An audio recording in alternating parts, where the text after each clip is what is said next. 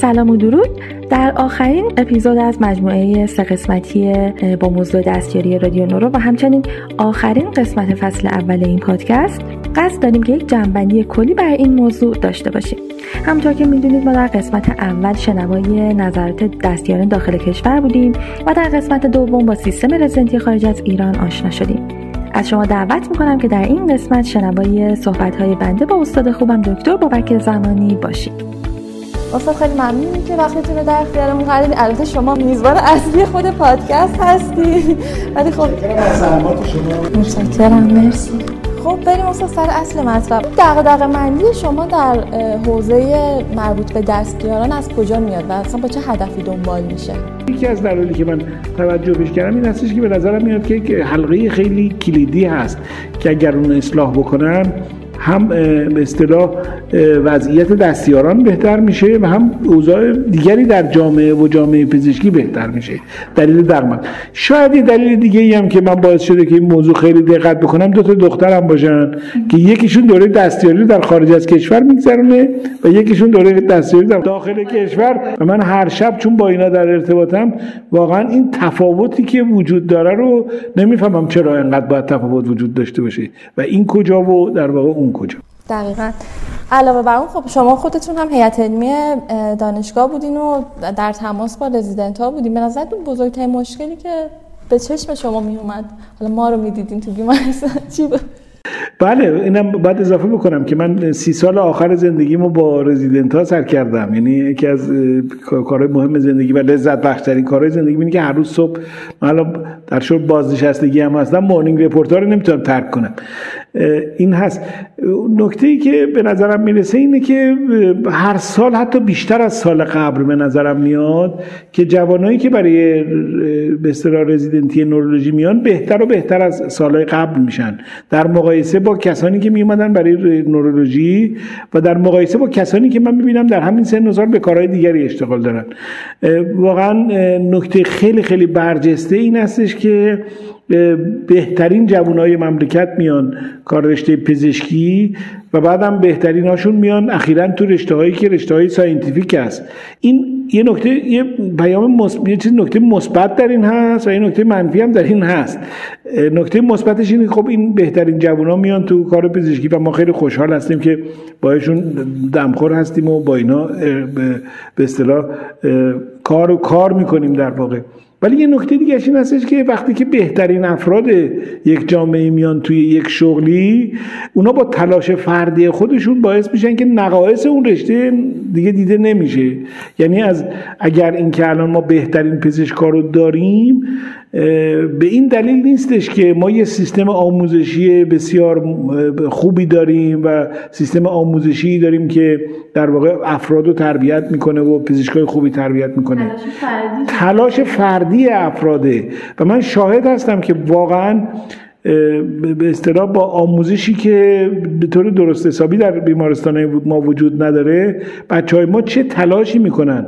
و هر روز من شاهد هستم که یه چیزی رو که ما در کتاب خوندیم و فقط تو کتاب دیده بودیم این جوان میرن و انجام میدن و هر روز چیز جدیدی به ما نشون میدن و ما با هم این علتش این هستش که این افرادی که برجسته ترین هستن اگر در هر کار دیگری می‌رفتن همینجوری موفق می‌شدن. از این نمیشه به عنوان به خوبی سیستم سلامت کشور یا سیستم آموزش پزشکی کشور استفاده کرد. هیچ جای دنیا اینجوری نیست. جالبه بگم که در اروپا برجسته ترین افراد که خیلی خیلی تاپ هستن نظر آیکیو اینا یه درصد خیلی بالایی میرن توی هنر و اینجور چیزا. بقیهشو میرن علوم اجتماعی و علوم سیاسی و حقوق. و بعد اینایی که یه ذره پایین تر هستن میرن پزشکی و مهندسی و اینا. به طور طبیعی شغلای یه خورده پایین تری هست. ولی متاسفانه در کشور ما بهترین افراد حالا خوشبختانه از نظر ما و حالا نمی‌دونم متاسفانه خوشبختانه چه نمی‌دونم. به بهترین افراد و آیکیو میرن رشته های پزشکی و بعد حالا در همون زمان شاید مهندسی و بعد کسانی که یه مقداری نمره های پایین تری داشتن یا توانایی کمتری داشتن میرن علوم اجتماعی و سیاسی و اونا هستن که برای اینا تصمیم می‌گیرن. تو پزشکی ما در یه میکسی از در سیستم پزشکی فکر کنم خارج از ایران که با پول الان یه عده دارن وارد میشن ولی آموزش فرقی نکرده. بله بله اینم هست بله. افرادی هستن که حالا از نظر رتبه بالاتر بودن. من اگر صحبتی می‌کنم فقط برای اون بخشی صحبت می‌کنم که با رقابت آزاد و در اون رقابت های دشوار و اینا اومدن. اون بخشی که تازه تازه داریم می‌بینیم پیدا میشه و احتمالا و متاسفانه در آینده بیشتر خواهد شد. من نمی‌دونم چه سرنوشتی خواهد داشت. سیستم آموزشی که معیوبه و افرادی که توانایی های خیلی کمتری دارن. الان گاهی اوقات ما تو بخشامون می‌بینیم که گاهی میان می‌بینیم که چه تفاوت وحشتناکی هست بین بچههایی که به طور آزاد هستن و کسانی که از سهمی استفاده کردن. حالا استاد اشاره شد که الان یه سری بحثایی در مورد بهبود وضعیت معیشتی شده. حقوقا رو یه مقدار دو برابر میگن کردن. تا زمانی که راجع به معیشت و حقوق و نمی‌دونم امکانات رفاهی و این چیزا صحبت می‌کنن به نظر من هیچی حل نخواهد شد. واقعیت خیلی عجیب غریب این هستش که در کشور ما دستیاران صاحب شغل نیستند. یعنی این کار به عنوان یکی از مشاغل رسمی پزشکان محسوب نمیشه. در صورتی که در هیچ جای دنیا اینجوری نیست. در همه جای دنیا شما وقتی دارید دستیار یک رشته هستی در این حال پزشکی به همین دلیل صلاحیتات رو قبلش آزمایش می‌کنن و بعد شما رو استخدام می‌کنن که اونجا کار کنی و در حین کار تجربت بیشتر کنی و در واقع یک آموزشی هم ببینی و بعد اگر تونستی همه رو جمع کنی یه سرتیفیکیشنی بگیری که شما رو به عنوان متخصص بشناسن. در هیچ جای دنیا اینجوری نیستش که یک سری پزشکانو که دوره پزشکیشون رو گذروندن شماره نظام پزشکیشون رو گرفتن قسمشون رو خوردن شما بگیری به عنوان محصل کمترین حقوق رو براشون قائل بشی و بیشترین کار رو ازشون انتظار داشته باشی. اونم در یک جامعه سلامت معیوبی که اه، هیچ چیز سر جاش نیست. یعنی بخش های مهمی ازش یا بلا استفاده شده یا رفتن یا کار خودشون رو انجام نمیدن چون صرف نمی‌کنه براشون. و عمدتا اگر یک بحرانی هم پیش بیاد شاهد بودیم که بیشترین فشار و بیشترین سنگینی بارش بار درمانیش بر عهده همین دستیارانی هستش که جامعه ما به طور رسمی هنوز اینا رو به عنوان صاحب یک شغل نمیپذیره. و بعد این چون سالهای سال تکرار شده خود این دستیاران هم به نظرشون میاد که خب این بخشی از زندگیشون نیست دوره آموزشیه باید هر جوری هست بگذرونیمش و هر بلایی هم سر اومد اعتراضی نکنیم. و این یه در واقع سیکل معیوبی هست که با این سیستم های جدید فوکویی میگن که اون کسی که ظلم رو میپذیره و خودش چیز می‌کنه بخشی از سیستم میشه بعد از مدتی. و حرکت اعتراضی صورت نمی‌گیره هیچ چیزی نمیشه. و بعد هم اتفاقا همه متوجه میشن که سال یک تا سال چهار تفاوت می‌کنه سال یک و دو و سه رو بگذرونه بعد بره بالا. الان برای کارگر برای منشی برای مهندس برای همه اینا در سطح کشور این قوانین کار اجرا میشه. شما اگر یک کسی رو استخدام می‌کنی که براتون کار کنه چند ساعت در روز اگر مجبورش کردی که سه ساعت بیشتر بمونه برای شما کار کنه باید بهش اضافه کار بدی. چه برسه به اینکه شما اینو یک شبانه روز در بیمارستان بگماری بدون اینکه به اصطلاح امکاناتی داشته باشه و بدون اینکه مثلا اونجا یک متخصصی باشه. چون وقتی متخصص نیست فقط پای تلفنه خب این آموزش نیستش که این کار دیگه. و از بهش چی ندی. و بعد وقتی که به این کار حقوق نمیدی یعنی قوانین استخدامی رو به رسمیت نمی‌شناسی. به جاش وقتی که اونو به رسمیت نشناختی قوانین پادگانی جاش میاد. خیلی طبیعیه. یعنی کاری که بیگاری همه سعی می‌کنن انجام ندن اینو به عهده اون بذاره و بعد یه سری سیستم های غیر چیز براشون پیدا بشه.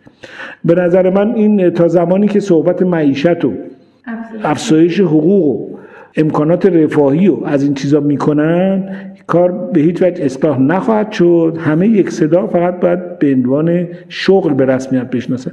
الان وزارت خونه شغل پزشک عمومیش درش حقوق مشخصی داره برای کشیکش باید اضافه کاری بهش بدن و حالا اگر خیلی هنر کردن قانونی تصویب بکنن یک اضافه حقوق آموزشی هم مثلا بهش بدن. و بعدش هم قطعا بایستی قانون لیبیزیون رو که توی این پادکست ما بهش اشاره می‌کنیم اجرا بکنن. یعنی ساعت کارشون هم ضمن اینکه کارمند هستن پزشک عمومی استخدامی هستن و همه چیز طبق اونه قانون لیبیزیون هم باید براشون رعایت بشه که 40 ساعت کار در هفته بیشتر نداشته باشن و کشیکاشون از ساعتی بیشتر نشه. اینکه فرمودین که الان رزیدنت ها به این شکل نگاه می‌کنن به دوران دستیاریشون که فقط بگذره واقعا همینه. یعنی الان می‌تونیم از آوتکامش ببینیم که چقدر نارضایتی و ناامیدی بین رزیدنت ها زیاده چون فقط اومدن که حالا بگذره و به اون روزهای خوب برسه. ولی اگه که آدم واقعا از هر لحظه که توی بیمارستان هست بتونه واقعا افکتیو باشه و حتی خیلی از فالت هایی که اتفاق میفته به خاطر این ساعت کاری های نادرست و نارضایتی از همه جنبه ها هستش. اگه که خب همه اینا اصلاح بشه خب قطعا همه رزیدنت ها از وقت وضعیتی که دارن راضی دیگه. که میشه احتمالا انعکاسش رو توی این مهاجرت ها دید. شما خیلی هم در این مورد نوشتین توی حالا کانالتون و روزنامه. به نظرتون باید احساس خطر کرد از این حجم مهاجرت هایی که توی جامعه پزشکی داره اتفاق میفته باید از ده 20 سال پیش احساس خطر می‌کردیم که این روزی که الان درش هستیم رخ نده. اینی که الان رخ داده همون آینده است که ما ازش میترسیدیم و روزی است که نباید میومد الان متاسفانه که می‌دونین کار مهاجرت از پزشکایی از دستیارا به استادا کشیده و همه در حال مهاجرت هستن. اگر بخواد درست بشه از این مسائل بیسیک باید درست بشه. و بعد حالا مسائل معیشتی و حقوق که خب خیلی مهمه. یعنی شما در قرن 21 هیچ دولتی هیچ فردی حق نداره کسی رو به بیگاری بگیره و بایستی حتما حقوقش رو طبق قوانین همون کشور رعایت کنه. منتها باز این نکته اصلی برای دستیارا نیست. نکته اصلی تر از این این استش که آموزش درستی وجود نداره. ساختار آموزشی ما آموزش پزشکی ما متاسفانه قوانین بین المللی برای به اصطلاح آموزش پزشکی رو رعایت نمی‌کنه. برای اینا حتی ما از اینا اطلاع نداریم. و بعد چون ارتباطات بین المللی ما قطعه اصلا نمی‌دونیم در دنیا چه جور دارن آموزش پزشکی میدن. یعنی ما بعد من به شخصه بعد از این مصاحبه ای که با دوستای خودم توی حالا آمریکا و آلمان داشتم فهمیدم اصلا من کامل پرت بودم از قضیه. یعنی اصلا نمی‌دونستم چه چیزهایی می‌تونست باشه که خیلی منطقی خیلی اصولیه ولی اتفاق نمیفته من به فرصتی پیش اومده بود چهار سال پیش به همراه جمعی از نورولوژیستا پنج هفته بیمارستان آموزشی آمریکا رو بازدید رسمی کردیم. بازدید رسمی یعنی یه نفر به ما میومد می‌گفت که اینجا چجوریه اینجا و خودشون برای ما توضیحات می‌دادن. طی برنامه ورد لرنینگ بود. نسبت استاد به دستیار در کشور ما درست برعکس آمریکاست. یعنی اینکه اگر یک به اصطلاح یه نکته خیلی بارزش اینه. اگر در یه جایی پنج تا رزیدنت دارن شما مطمئن باش که بیش از 20 تا اتند دارن. و بعد اتندینگشون نکته دیگه اینه که متنوعن. برای آموزش یه نفر در رشته مثلا نورولوژی لازم نیستش که همه اون هیئت علمی نورولوژیست باشن. ممکنه برای که اینا آناتومی خوب یاد بگیرن یه آناتومیست تو اون گروه باشه. نورو آناتومی تو اون گروه باشه. ممکنه پاتولوژیست دارن رادیولوژیست دارن متنوع. و بعد خود همون کلینیکالشون بالینیه مثلا خود اونا چند برابر دستیاران است. یعنی در واقع یک آبشاریه یک چرخیه که داره میچرخه و کار می‌کنه. چند نفرم اونجا بدونی که خودشون متوجه باشن دارن همرنگ این آسیاب میشن و یاد می‌گیرن و بالا میان. نیست که به اصطلاح پنج تا اتند در یه جایی باشه و اینها مثلا سالی مثلا پنج تا رزیدنت بگیرن و این تعداد از چند سال پیش هم یکی باشه. حالا چون افراد در این نقش تقصیری ندارن منظور منم به افرادی که تو بخش هستن نیست. سیستم آموزشیشون.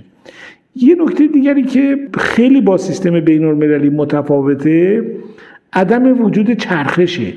شما می‌دونید یه نفر رزیدنت میشه به یک بیمارستان دو تا بیمارستان یه دانشگاه داره به یکی از این بیمارستان ها و یکی از این بخش ها اساین میشه و چهار سال اونجا میمونه.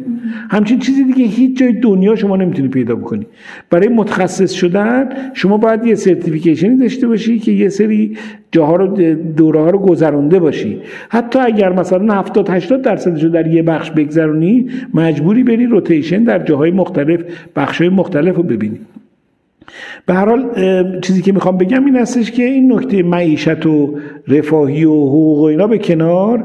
سیستم آموزشی و سطح علمی در بیمارستان های ماست که در واقع دچار اشکال جدی و قطع رابطه با دنیا شده و به نظر من این رزیدنت هایی که من می‌بینم اگر نون خشکم بخورن اگر جایی برای خوابیدن هم نداشته باشن ولی صبح بیان ببینن که چندین و چند هیئت علمی اونجا هستن و به شیوه های غیر مدرنی چنین چیزی فرض محاله. چون اون جایی که سیستم درستی دارن رزیدنت ها دارن کار خوب می‌کنن. اگر ببینن که چنین سیستمی هست به نظر من در یک سیستم و فرض محال اینجوری که گفتم اینا خیلی راضی خواهند بود. یعنی این وجه علمی و عدم وجود محیط آکادمیک حتی از اون مسائل رفاهی و حقوقی و اینا مهمتر. حالا همین که الان حجم مهاجرت زیاده از اون ور چرا اومدن این قانون رو دارن می‌ذارن که خب تعداد پزشکایی که می‌گیرن بیشتر بشه؟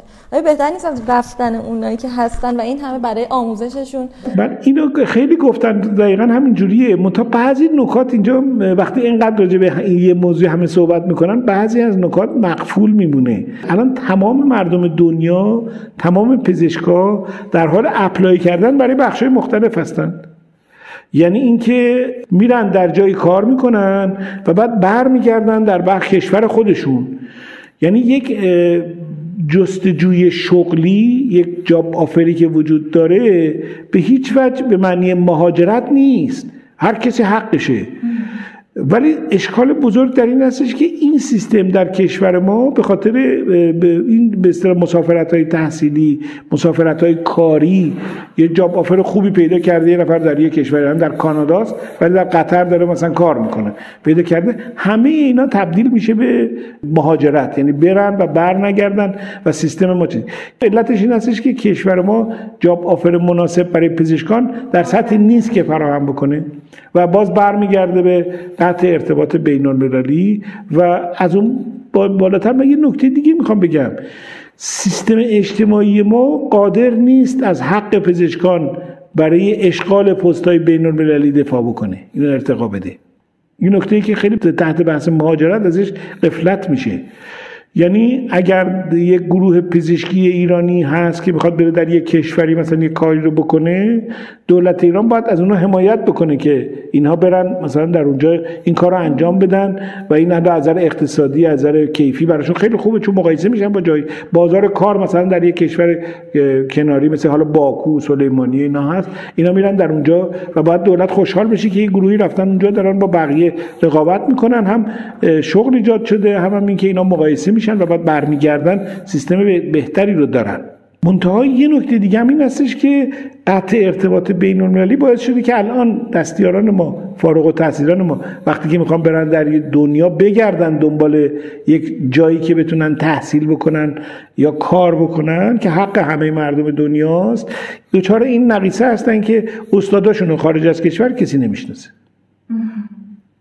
یعنی اصلا تو خارج میرن پیش فلان استاد که این مثلا پیش این کار کردن برای مراحل بعدی بهشون کمک می‌کنه. یا حالا پیش خودش میمونن یا میرن جای دیگه. یعنی آینده خودشون هم اونجا خیلی به خطر میفته آیندهشون به خطر. یعنی یعنی هم, هم می‌دونن و اینو و یه کار خیلی دشواری پیش می‌گیرن و بعد چقدر در داخل کشور مشکل دارن و چقدر ناامیدی هست که حاضرن این مشکلات رو بخ... اینجوری نبود در سالهای گذشته واقعا هم پزشکانی که به ایران می اومدن خیلی زیاد بودن. حتی ما استخدام خارجی داشتیم در سیستم بهداشتمون.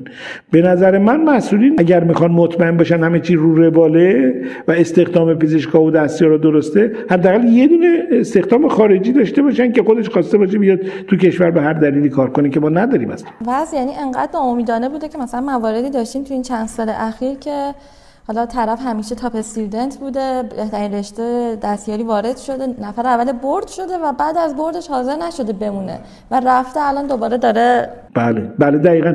یه نکته که مهمه باید بگم که بعضی میگن خب این همه تجهیزات الان ما چطور بودیم؟ بعضی از استادا من دیدم میگن میگن زمانی که ما بودیم که اصلا کتاب نبود ما استاد نداشتیم. حالا الان شما استاد دارین میان میرن خیلی خوب. این نکته رو باید بگم بله دنیا در حال پیشرفته. این پیشرفت دنیا انکار ناپذیره. ولی وقتی که یک سری جوانانی پیدا میشن که اینا های تلنتن از پیشرفت های دنیا به اصطلاح اطلاع دارن و اونو می‌خوان دیگه خودشونو با اون سیستم مقایسه می‌کنن نه با گذشته. و انتظار دارن که اون چی که در دنیا داره اتفاق میفته به اینام برسه. نمیشه گفت که حالا که حالا چون ما هم مطلق طور مطلق ما از حالای ما از قدیم خیلی بهتره پس دیگه همه به همین سیستم راضی باشه. خب حالا بحث کردیم در مورد مهاجرت و یه ذره صحبت کنیم چرا سیستمای حالا خارج از ایران و خصوص آمریکا که خیلی بین پزشکای ما به عنوان مقصد در واقع انتخاب میشه انقدر محبوبه این سیستم درستشون از کجا منشأ گرفته؟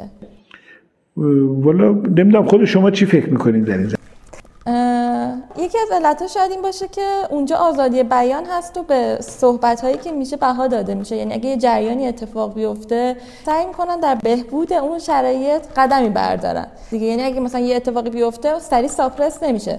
سعی می‌کنن به بهترین شکل ممکن اون انتقادا رو بپذیرن و در جهت مثبت به کار بگیرن. اینی که منظور شماست من اینجوری می‌فهمم مؤسساتشون خود سامانن. یعنی خودشون تصمیم می‌گیرن چی می‌خوان و چی تصمیم گیری ها و منابعی که برای تصمیم گیری لازمه در اختیار بخش های خود سلامت هست. و خودشون تجربه می‌کنن ببینن چی براشون خوب بوده چی براشون بد بوده و مؤسساتی هستن که رو پای خودشون ایستادن. کاملا درسته صحبت شما. یکی از ایناش که یکی از دلایل همینه. و در کشور ما متاسفانه خب همه چیز از بالا باید توضیح بشه و مؤسسات خود سامانی که خودشون پای خودشون بیستن وجود نداره. من یه نکته مهمی رو در چیز می‌بینم می‌بینم که کلا جامعه ما حالا کلمه بدوی رو درست نیست براش استفاده بکنیم. از, از سیر تکامل اجتماعی خب عقب دیگه. ما انقلاب مشروطیت 100 سال ازش گذشته و قبل از اون خیلی مؤسسات مدنی زیادی نداشتیم. تعریف دانش و شبه دانش و اینا در کشور ما اونجور به سراحت اتفاق نیفتاده. اینه که من فکر می‌کنم این این جور مفاهیم بعد از انقلاب روشنگری در اروپا و بعد در آمریکا که بعد از در باز باز تمدن اروپایی بوده که به آمریکا رفته خیلی بیشتر جا افتاده و یک قدمت طولانی تری داره. و در کشور ما من ببینم که لازم نیست ما بریم مجددا همه چی از اول کشف بکنیم. ولی با ارتباطاتی که هست شاید یه مقداری از این اشکالاتی که وجود داره طبیعی باشه و به سرعت شاید با دیدن در واقع مذراتی که عقل گریزی برای آدمیزاد ایجاد می‌کنه سیستم اجتماعی ما اصلاح بشه. از این رو من یه مقداری خوشبینم. فکر می‌کنم تمام این اتفاقاتی که داره میفته اینا تجاربی هست که در آینده میشه ازش استفاده کرد که می‌تونیم تصمیم بگیریم که چطور بودیم اشکال داشته و چجوری دیگه نباشیم. خب حالا یه سری کلیاتی در مورد اون قانون کار رزیدنت ها فرمودید. آیا به شکل مشخص و مدون جای این تعریف شده برای رزیدنت ها در یکی از شبهای سال 1984 در شهر نیویورک دختر جوانی به نام لیبیزیون که این اسم خیلی مهمه روی این قانون مونده به یکی از اورژانس های شهر مراجعه می‌کنه به دلیل علائم کوفتگی و سرماخوردگی و اینها.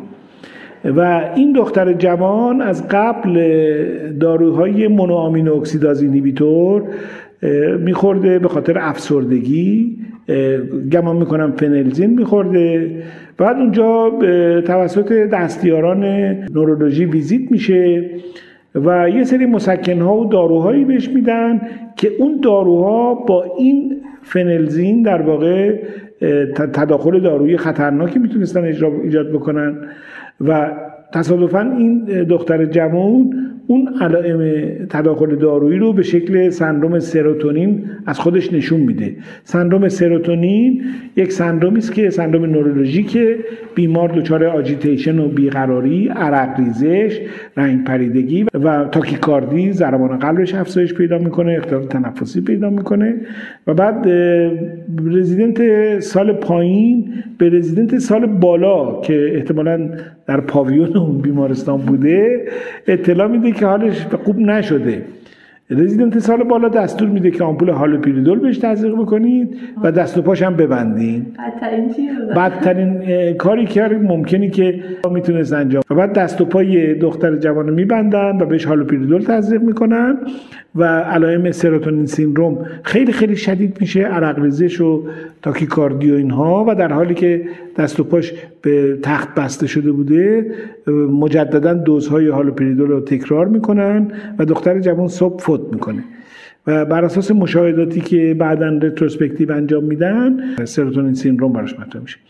تصادفا پدر این دختر جوان آقایی بوده به اسم سیدنیزیون که سیدنیزیون در واقع یک ستون نویس روزنامه های شهر بوده و بدچانسی اون رزیدنت ها و اینم شاهد این حادثه بوده و میگه در حالی که دست و پای دخترم مثل یک ایوان بسته بودن دخترم فوت کرد و خیلی تلخ و ناراحت کننده بوده و تمام شهر هم از این حادثه هم از تعبیر و تفسیرهایی که آقای سیدنیزیان می‌کرده خیلی به تاثر در میاد.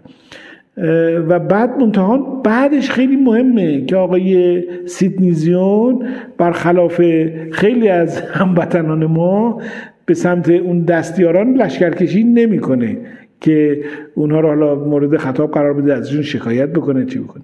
این میره با خودش حساب می‌کنه که این دستیاران شیکای خیلی زیادی دادن پشت سر هم نخوابیدن و قدرت تصمیم گیری در اینها کم, کم شده و اتفاقا برعکس به دنبال قوانینی میفته که شرایط کاری دستیاران رو در آمریکا بهتر میگرده دنبال پاتولوژی دنبال میگرده دنبال علت به جای اینکه برخلاف اخلاق عمومی ما که فقط دنبال مقصر میگردیم دنبال علت میگرده دنبال اشکال در ساختار میگرده دنبال فرد مجازات فرد نمیریم.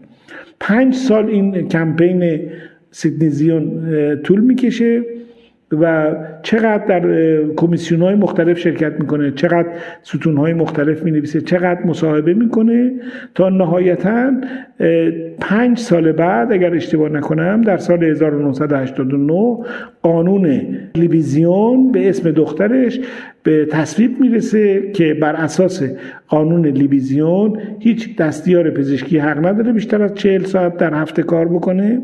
بیش از 24 ساعت نباید در بیمارستان بمونه و در تمام مدت بایستی در supervise نزدیک attending بخش باشه.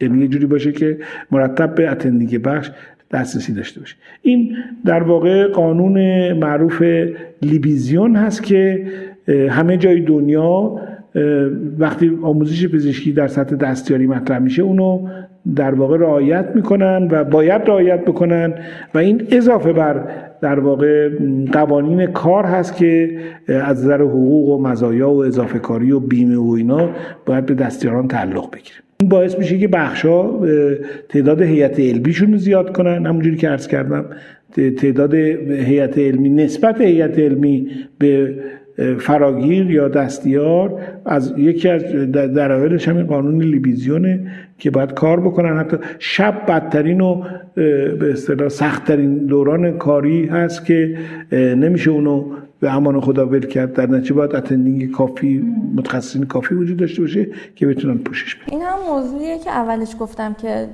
قشر زیادی و تحت تاثیر قرار داده مشکلات رزیدنت ها. نه تنها خود پزشک حالا مشکلاتی دارن که بیمارا الان آسیب می‌بینن دیگه. همین فالت هایی که اجتناب ناپذیره به خاطر اون اختلال در جاجمنت حالا ما نورولوژیستی می‌دونیم بعد از یه چند ساعت بیخوابی دیگه اصلا جاجمنت مختل میشه و این هیچ وقت جبران نمیشه. بعدم یه نکته خیلی مهم که باز تو کشور ما با بقیه جاهای دنیا فرق می‌کنه اینه که نظارتی وجود نداره فقط شکایت وجود داره.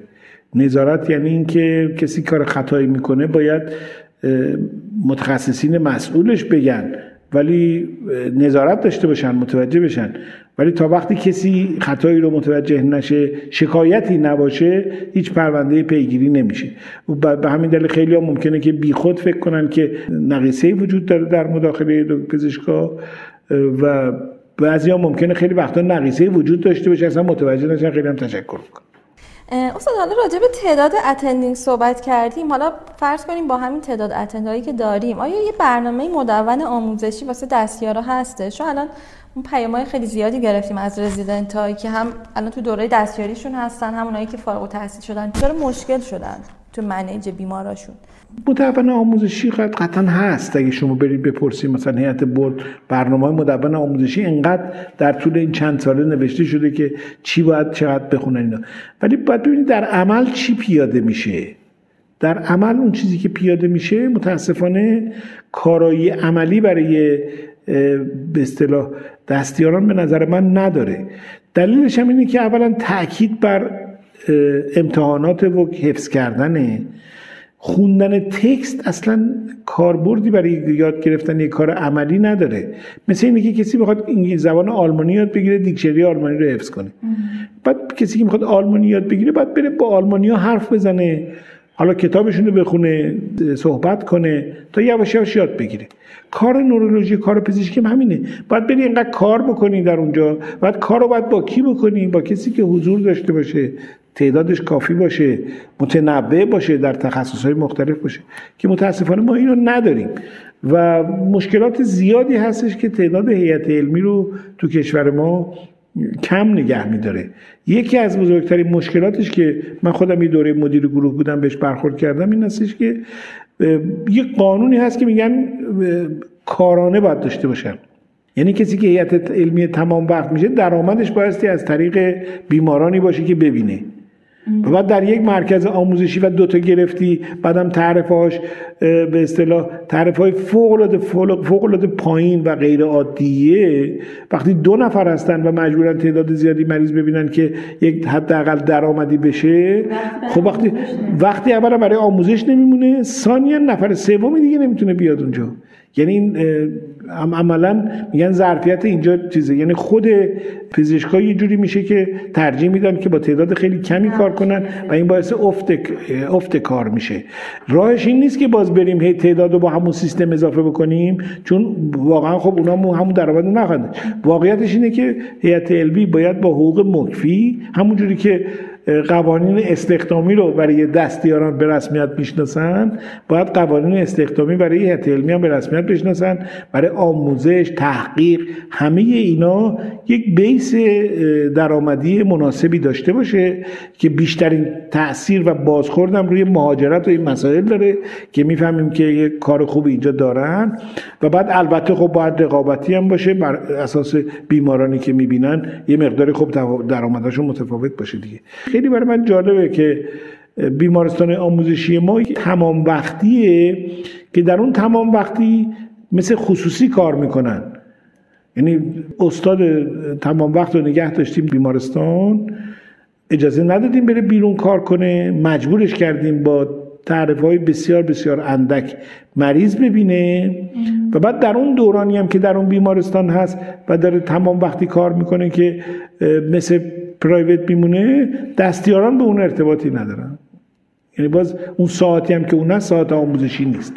و در درمانگاه ها و کارهای تمام وقتی هیئت علمی جوان دستیاران حضور ندارن مگر که حالا کسی خودش به دلش بخواد بره.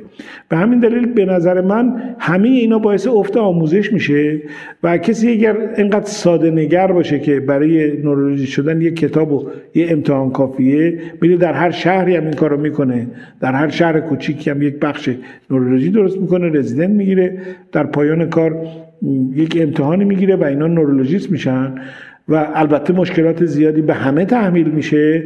ولی اینی که این مشکلات به شکل فاجعه آمیز در نمیاد یا همه یا ما متوجه فاجعهش نمیشیم اینی که باز هم همونی که عرض کردم بهترین بهترین بهترین افراد میرن بیشترین تلاش رو می‌کنن زندگی خودشون رو فدا می‌کنن. یه چیز جالب بگم توی این مصاحبه که ما با رزیدنت های خودمون داشتیم بچه ها با یه انگیزه ای همه اومدن و یه عشقی دارن یعنی با وجود همه مشکلاتی که الان همه می‌دونیم چقدر رزیدنت داره ولی با چه علاقه ای دارن همچنان ادامه میدن. من ازشون سوال پرسیدم آیا امید داریم برای ادامه. گفتن آره حالا امید داریم ولی خب داریم فعلا تحمل می‌کنیم. و حالا بعد از گذروندن این همه امتحان سخت کاش که این امیده و انگیزه کور نشه. به هر حال هم عشق هست هم هوش هست همه اینا جمع شده. فعلا داره مقاومت می‌کنه در برابر اون مشکلات. ولی متاسفانه ممکنه یه جای اون بشکنه و شاهده این باشیم که دیگه یه دلیلش اینه که واقعا بدتر از اینه کسی باورش نمیشه. همه فکر می‌کنن بالاخره یه چیزی که انقدر واضح و آشکاره به زودی یه نفر فکرش می‌رسه و درستش می‌کنه. همه همه احساس می‌کنن که بالاخره این قرار باید درست بشه دیگه بدتر از این نمیشه. به همین دلیله که وقتی یهو شما خبر افزایش ظرفیت ها رو میشنوی یا مثلا نسخه الکترونیک رو میشنوی می‌بینی که گویا هیچ کس نمی‌دونه چی داره میگذره. یعنی به جایی که امور رو اصلاح بکنن یک کاری دارن می‌کنن که اوضاع رو بدتر هم بکنن. و به همین دلیله که اینجور قواعد و اینجور چیزایی که مطرح میشه بیشترین تاثیر ناامید کننده رو می‌ذاره. روی دکترا. حالا در مورد اون تعرفه که در مورد استادا گفتیم به رزیدنت هم میشه بستش داد دیگه؟ هم که مثلا سال چهار یه تعرفه داشته باشه مریض دیدنش کار انجام دادنش. اگر اینا به سادگی قوانین استخدام دستیاری رو تبدیل بکنن به پزشک عمومی و بعد قانون کار رو در که در کشور وجود داره به رسمیت بشناسن مرحله بعدیش اینه که بر اساس کیشیکا باید حقوق بدن. بر اساس در واقع اقامت در این رشته بایستی حقوق بدن یعنی سال یک و دو و سه و اینا باید بیشتر بشه و احیانا اگر مثلا امکانات دیگری داشته باشه درآمدهای دیگه هم بهش اضافه بکنن. یعنی این اولین قدم درش این هستش که دولت تصمیم بگیره که دستیارا رو به عنوان مستخدمین پزشکی عمومی وزارت بهداشت به رسمیت حالا این سوالای آخر دیگه استاد. خیلی هم مزاحمتون شدیم. در مورد موضوع برد هم یه سری صحبتایی می‌کنی. حالا من خودم حالا رزیدنت سال چهارم درگیر خوندن یه سری کتابایی هم که بیشتر base پاتوفیزیولوژی داره. حالا یه جنبه خوبه. ولی حالا ما خودمون خیلی تو دوران بالینی که داشتیم دستیاری بر اساس یه سری reference هایی که practical تر بود. یعنی همه قبول دارن که مثلا کتابی مثل آدامس کتابی نیست که شما بخوای بالای سر مریض بگیری و اونو به کار ببرید چون همش درباره مقالات مختلف صحبت می‌کنه. و یک باره ما از بعد اون سه سال وارد یه جوی میشیم که یه کتابی می‌خوایم بخونیم که خیلی دوگم و حالا شاید هم از جنبه های خوب باشه ولی خب خیلی تضاد داره با آموخته های ما. موضوع خاص هست و یه موضوع عام. موضوع عامش این هستش که اصلا تکست برای امتحان برد خب معنی میده. به خاطر اینکه باید بر اساس اون تکست باشه که به اصطلاح کسی خارج از اون خلاف ننویسه. ولی اینی که یک آموزشی رو محدود بکنیم به حفظ کردن کتاب که اینقدر این سوالات ریز بره از اون تکست در بیاد که یه نفر باید این کتاب رو از اول تا آخر حفظ بکنه که ما کردیم. کتاب آدامز من چندین و چند رنگ بود. معروف بود که من میگم 20 بار من این آدامز رو خوندم.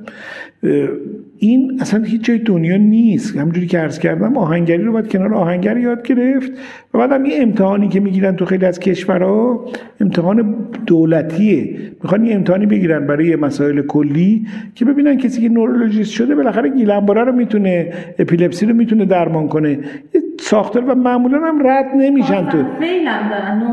بله این قبول می‌کنه دولته که می‌خواد بفهمه که این دانشکده های مختلف که این کار رو کردن این بالاخره اینا کارایی دارن ندارن. و اگه واقعا کسی اون امتحان رد بشه اصلا بهتر کار نکنه یا بره یه دور دیگه بخونه. اینکه بری موش و گربه تمام این کتاب رو چیز کنی علتش این هستش که ما آموزش practice به دلایلی که عرض کردم نداریم.